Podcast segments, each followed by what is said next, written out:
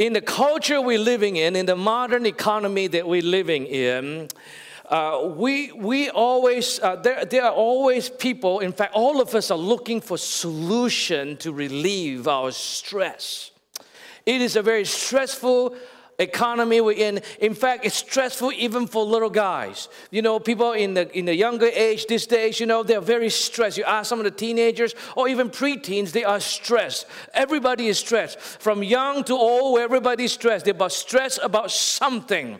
And that's why the stress relief industry is massive. There's all kinds of way to propose to you that you can relieve stress. And so they're like, you know, spa, massage, you know, and, and go on vacation and this this, that, yoga, whatever. Everybody is trying to figure out how to relieve stress for all of us, but we are all very stressful. There are people that are not even working, they're stressful. You know, stress is real, it's ever present. And so the industry is pretty big to try to solve the stress problem. And all of us know that stress contributes to a lot of health problem. You know, I was just down in, um, I was just down in uh, um, uh, Oklahoma City and just spending some time with the pastor I mentioned to you last week. And, you know, uh, they were talking about one of the biggest problem among preachers and ministers are, are stress. And so this gentleman, he stood up, you know, and he, I think he's younger than me. I think he's, you know, know, I'm, I, I, look like I'm 25, but I'm actually 50, over 50 now. And the, um, so, you know, um, so I'm not that young. But this guy was younger than me, and he looks like my father. He looks old. And he stood up. And he said, I just have a confession. And you know, white hair and really, you know, he said, I just want to let you know that I had a heart attack last year. And the reason he had a heart attack is because it's not because he wasn't healthy. He said, I eat healthy, I have vegetables all the time, you know, I run and I work out. He said, The reason I had a heart attack, the doctor told me, was because of my vocation, i.e., being a pastor. And he said, I've been very stressed uh, and, and, and, and, stressful, and so I got a heart attack. And so there's a lot of uh, stories about that. In fact, I was on my way down. When I was on my way down to Oklahoma City, uh, there was this pastor that I was uh, sharing the flight with. And he was telling me, oh, he said, I don't know if you know I had a mini stroke or mini heart attack last year. I said, what? You know, you're not that old, you know. And uh, he's, you know, he's talking about all the stress, you know, he's doing this, that, and the other thing. And he had to now live healthier. But stress is real and it contributes to many health problems from heart disease to diabetes, from cancer to miscarriage. You know, stress is so real and it's, it's a problem in our society.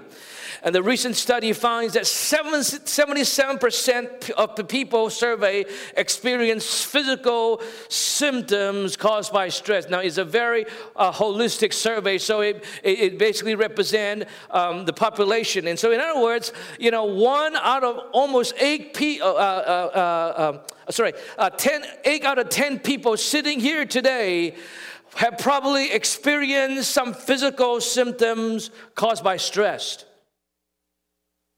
73% of them regularly experience psychological symptoms caused by stress. Stress at work, stress in the family, at home, stress with their, stress with their finances, stress with their schoolwork.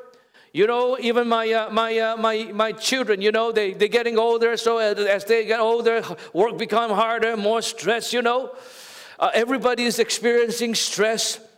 48% experience an increase in stress over the past five years. In other words, one of every two persons sitting here, the chances are that you have experienced stress in the past five years. An increase in stress, actually, in the past five years. 33% people had confessed that they have extreme stress. That includes Christians.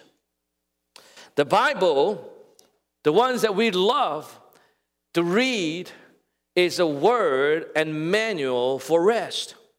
Do you know that your Bible is a manual for rest? Jesus calling of humanity, Jesus calling of you into his kingdom is a calling to rest. In Matthew chapter 11, verse 28 to 29, if you can show that, this is Jesus calling to the world Come to me, all who labor and are heavy laden, I will give you rest. Take my yoke upon you and learn from me, for I am gentle and lowly in spirit. The calling of Jesus to your life and my life is to be away from stress and come to rest. And Hebrews further confirm that. Hebrews chapter 4 verse 3 and we're going to you know we're going to we're going to dwell on, on the book of Hebrews chapter 4 for a while. And Hebrews says that those who have believed, how many of you have believed in Jesus? How many of you have believed? Raise your hand. You, most of you have believed. See, Jesus, you know, the Word of God says that those who have believed enter that rest. You and I supposed to be in rested state all the time, in the state of rest in perpetuity. So why are so many believers are not in rest? Many believers today are stressed about every single thing. What is the disconnect between the promise of God and what we experience? You know, we always have to ask these questions. You know, what are the promises of God? And what are the realities that we're living in? We always need to ask that honest question. It's not like we are asking in doubt, but we are taking stock. When the Word of God says that we're supposed to be in rest, and yet we are living a stressful life, there is a t- disconnect. Either Jesus is lying or that we're missing something. Are you here this morning? Now, how many of you know that Jesus is not lying? Can I hear an amen? Hallelujah. Jesus is not lying. He never lies. And so what he says is true. What the Bible promises is true. And yet so many of us are stressed out and there's the disconnect I'm going to discover over the next few weeks. Actually, not every week, the next few weeks, because next week is Thanksgiving and so on and so forth. But, you know, let, let's go as far as we can, okay? And so for the next week, we're going to discover what the Bible says about rest. Now, not only are believers are like the world who are stressful, trying to survive like the world, they actually, I would submit to you, have more stress than regular people. And that's why not many people don't want to be a Christian because it's very stressful. Is that, is it true? Well, think about it. You have the same problem like everybody else has. And then you come to church, you know, you meet with all those religious people. Not in this church, though. We are really unreligious, amen. We don't judge. Can I hear an amen? Hallelujah. We don't judge in this church, right? But you know, you walk into a religious circle, you always feel like you're inadequate. So you have to live up to some kind of standard. You have to live up to some kind of expectation. And then you've been told that you're not good enough, you're not qualified. So you try to work hard. You know, you're convinced that you need to work hard so that you can qualify for the grace of God uh, and, the, and the goodness and the blessing of God, or qualify to serve God, qualify to be used by God. So you work hard. You work hard, try to keep up with a certain image that is stressful and they're stressed out about how to live a perfect life, stressed out about their own struggle with sin, stressed out trying to live up to some expectation of God and other believers. So that's just disconnect. Some believers are more stressful. And that's not intended by the Lord. Are you here? So if you come to church, now not this church, that's why you came. This church should be known as a place of rest. People ought to come in here and go, And we aim to do that. We aim to create a space where you are safe to relax. You know, I know many of us, when we got home, we usually feel more relaxed. We can, we can let our hair down, they say. I mean, we don't have a hair up, but you know, this is old saying, you let the hair down, you know, and, and, and just relax and wear pajamas that you don't want people to see you wearing it. You know, uh, for guys, you know, we always have those raggedy clothes. You know, like I, I love those raggedy clothes because they're really the most comfortable one. But you know, God forbid that any one of you should visit me in my downtime because you're like, what, what is this bum doing in the house? You know, because it's the most relaxing wardrobe I have. You know, the other day my wife was looking at me wearing that wardrobe. She's like, what's wrong with you? You know, go get some, have some new pajamas. I said, I don't like new pajamas. I like those raggedy clothes because I feel so comfortable in it, you know? And so you kind of let your hair down. But when you come to church, it's all tense up, you know? You need to live up to a certain expectation, but it's not the will of God for you to live that way. It is the will of God that you rest. When you come to this place, it'll be like, oh, I'm finally home. I am committing myself, and I pray that God will cause you and be inspired to commit to us that we will make this place a place of absolute rest.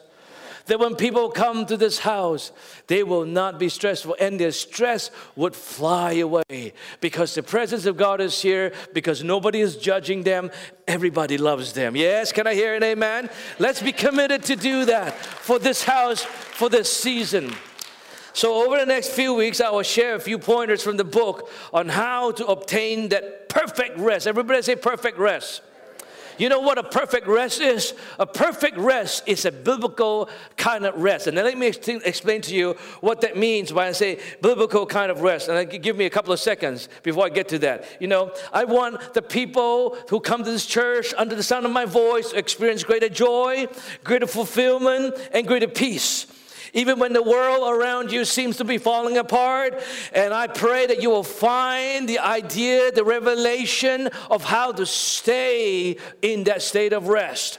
I want to show you how you can be at that constant state of rest. So people might poke you, might make you angry. You know, the people that just would say things that really would turn, you know, press a button. You know, have you you met those guys? You know, there are people that just, you know, they know, you know, they say that people that love us the most, they actually the one that know the buttons, and so they always press that, and it's it's like, oh, how do you stay in rest?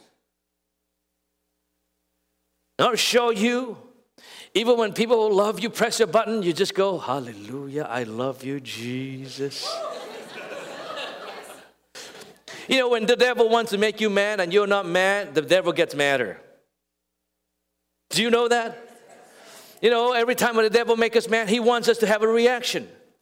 He gets the joy out of the reaction, especially when we sin against God or when we just, he can bring condemnation over us. But he gets madder to the point of frustration if we don't react the way that he expects. And you can only do that when you are able to learn how to live in the perfect state of rest. He can poke you, poke you, poke you, poke you, and he will get all disappointed and say, This nothing's gonna happen here. I, I'm getting no joy. So the devil will leave you alone, praise the Lord.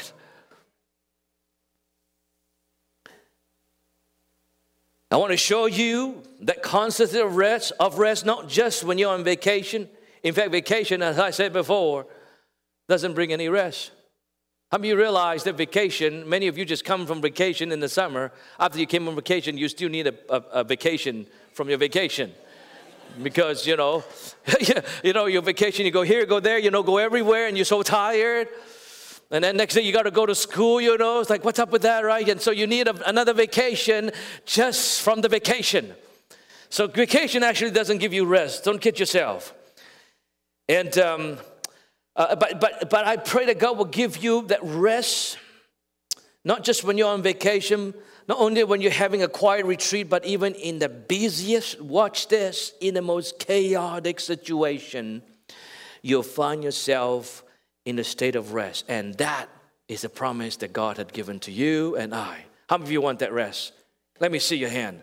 Amen. Receive that in Jesus' name. Now, before I tell you how to get into that perfect state of rest, which is biblical rest, I want you to first understand the concept of rest in the eyes of God, which is completely different from what most of us had imagined. See, when Jesus said rest, a lot of people think he meant laying down in bed and doing nothing. When people talk about rest, in fact, when I first preached about rest, a lot of people in this church at the time thought I was telling them, don't do anything. But the, the Bible actually speaks the complete opposite. You see, don't use your freedom to indulge in your flesh, but use your freedom to do what? To serve one another in love. So a lot of people thought, well, rest, okay, the pastor's talking about rest, you know, coming to church, we rest, we just, we just rest. In fact, you know, I've, I've seen people literally rest in my service. They're snoring in my service. I remember quite a number of years ago, you know, when our church was smaller, we were in a smaller venue, so everybody can see everybody. I can see every single individual, you know. And uh, and then this this fellow, you know, he was he's a nurse, so he worked at night and he came in the morning and he still came to church. I, I was so proud of him, you know. But you know, uh, I was preaching away, you know, preaching up a storm, you know, shaka, you know. And then all of a sudden, in, in my pause, we heard, you know, like what? How could you sleep in my service, you know? Yeah. There are people that literally feel like it's so peaceful. And, and I do want people to feel super peaceful in this church. You know, you should be full of stress. You know, some churches you go to, you know, you're pressured to give, you're pressured to do this, that, and I just pray that we don't do this. That's why I don't, I don't raise money. I don't like to raise money. I pray that to God that I'll never raise money in this house. How many of you like that? Amen? Can I hear an amen? Actually, not a lot of people amen to that. You like me to raise money? Take out your wallet right now, Shanda.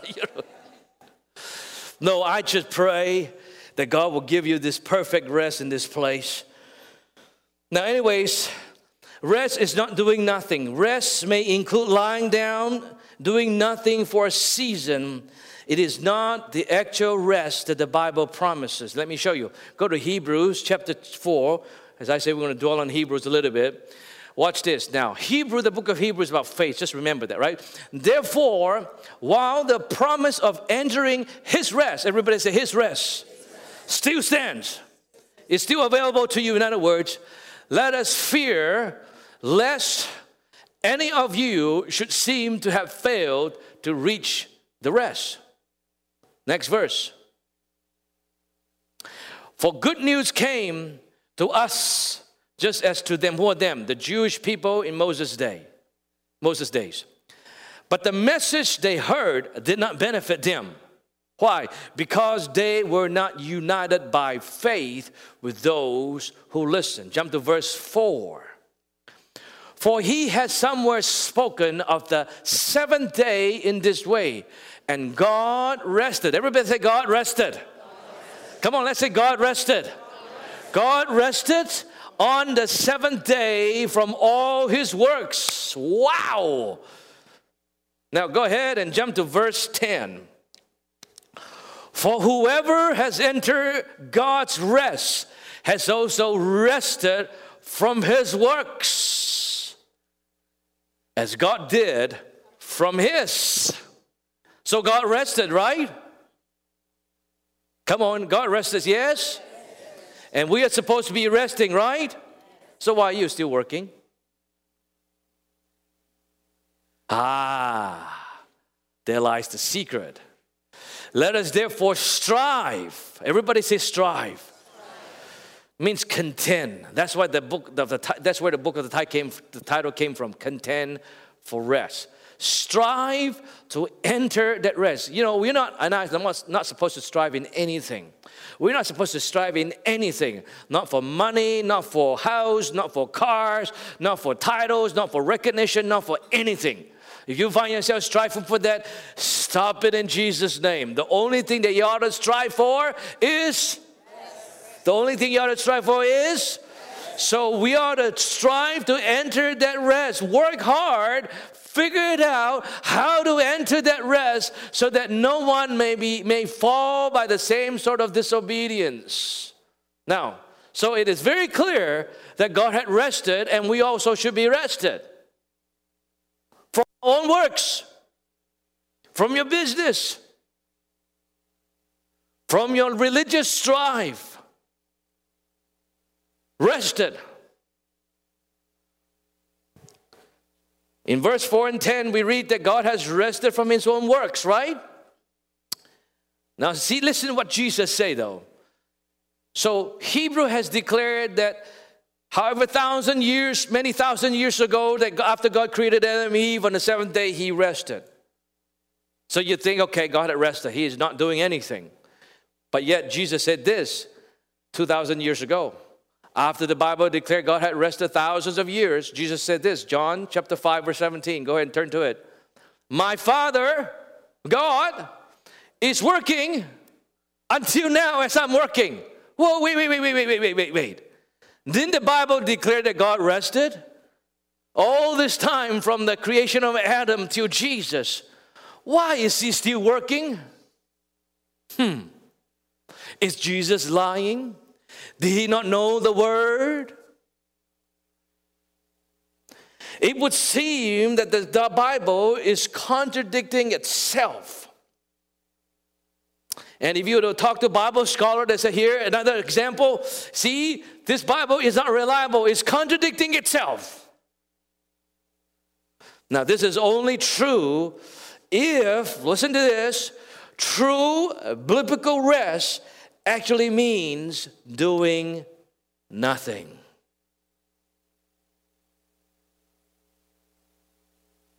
You see, the human idea of rest is quite different from God's idea of rest. When we look at rest and we hear the word rest, there is a certain image that's coming to our mind that is quite different from what the Bible teaches about rest. And over the next few weeks, I want to show you the big difference between what the Bible says about rest and how we imagine rest would be. The book of Hebrews, chapter 4, that we are looking at, speaks about the experience of the Jewish people leaving Egypt and possessing the promised land, right? Now, if you study the book of Hebrews, chapter 4, he's actually talking about how the people of Israel leaving Egypt and going to the promised land, and that process is a journey to rest. Yes, he had wanted to fulfill his promises to Abraham. Yes, he had wanted them to enter into the place of great abundance, but mostly he had wanted to give the people of Israel rest. Rest from what?